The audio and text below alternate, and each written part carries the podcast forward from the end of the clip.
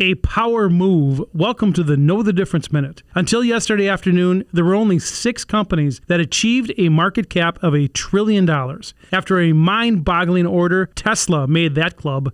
It came courtesy of car rental company Hertz and an order of 100,000 vehicles.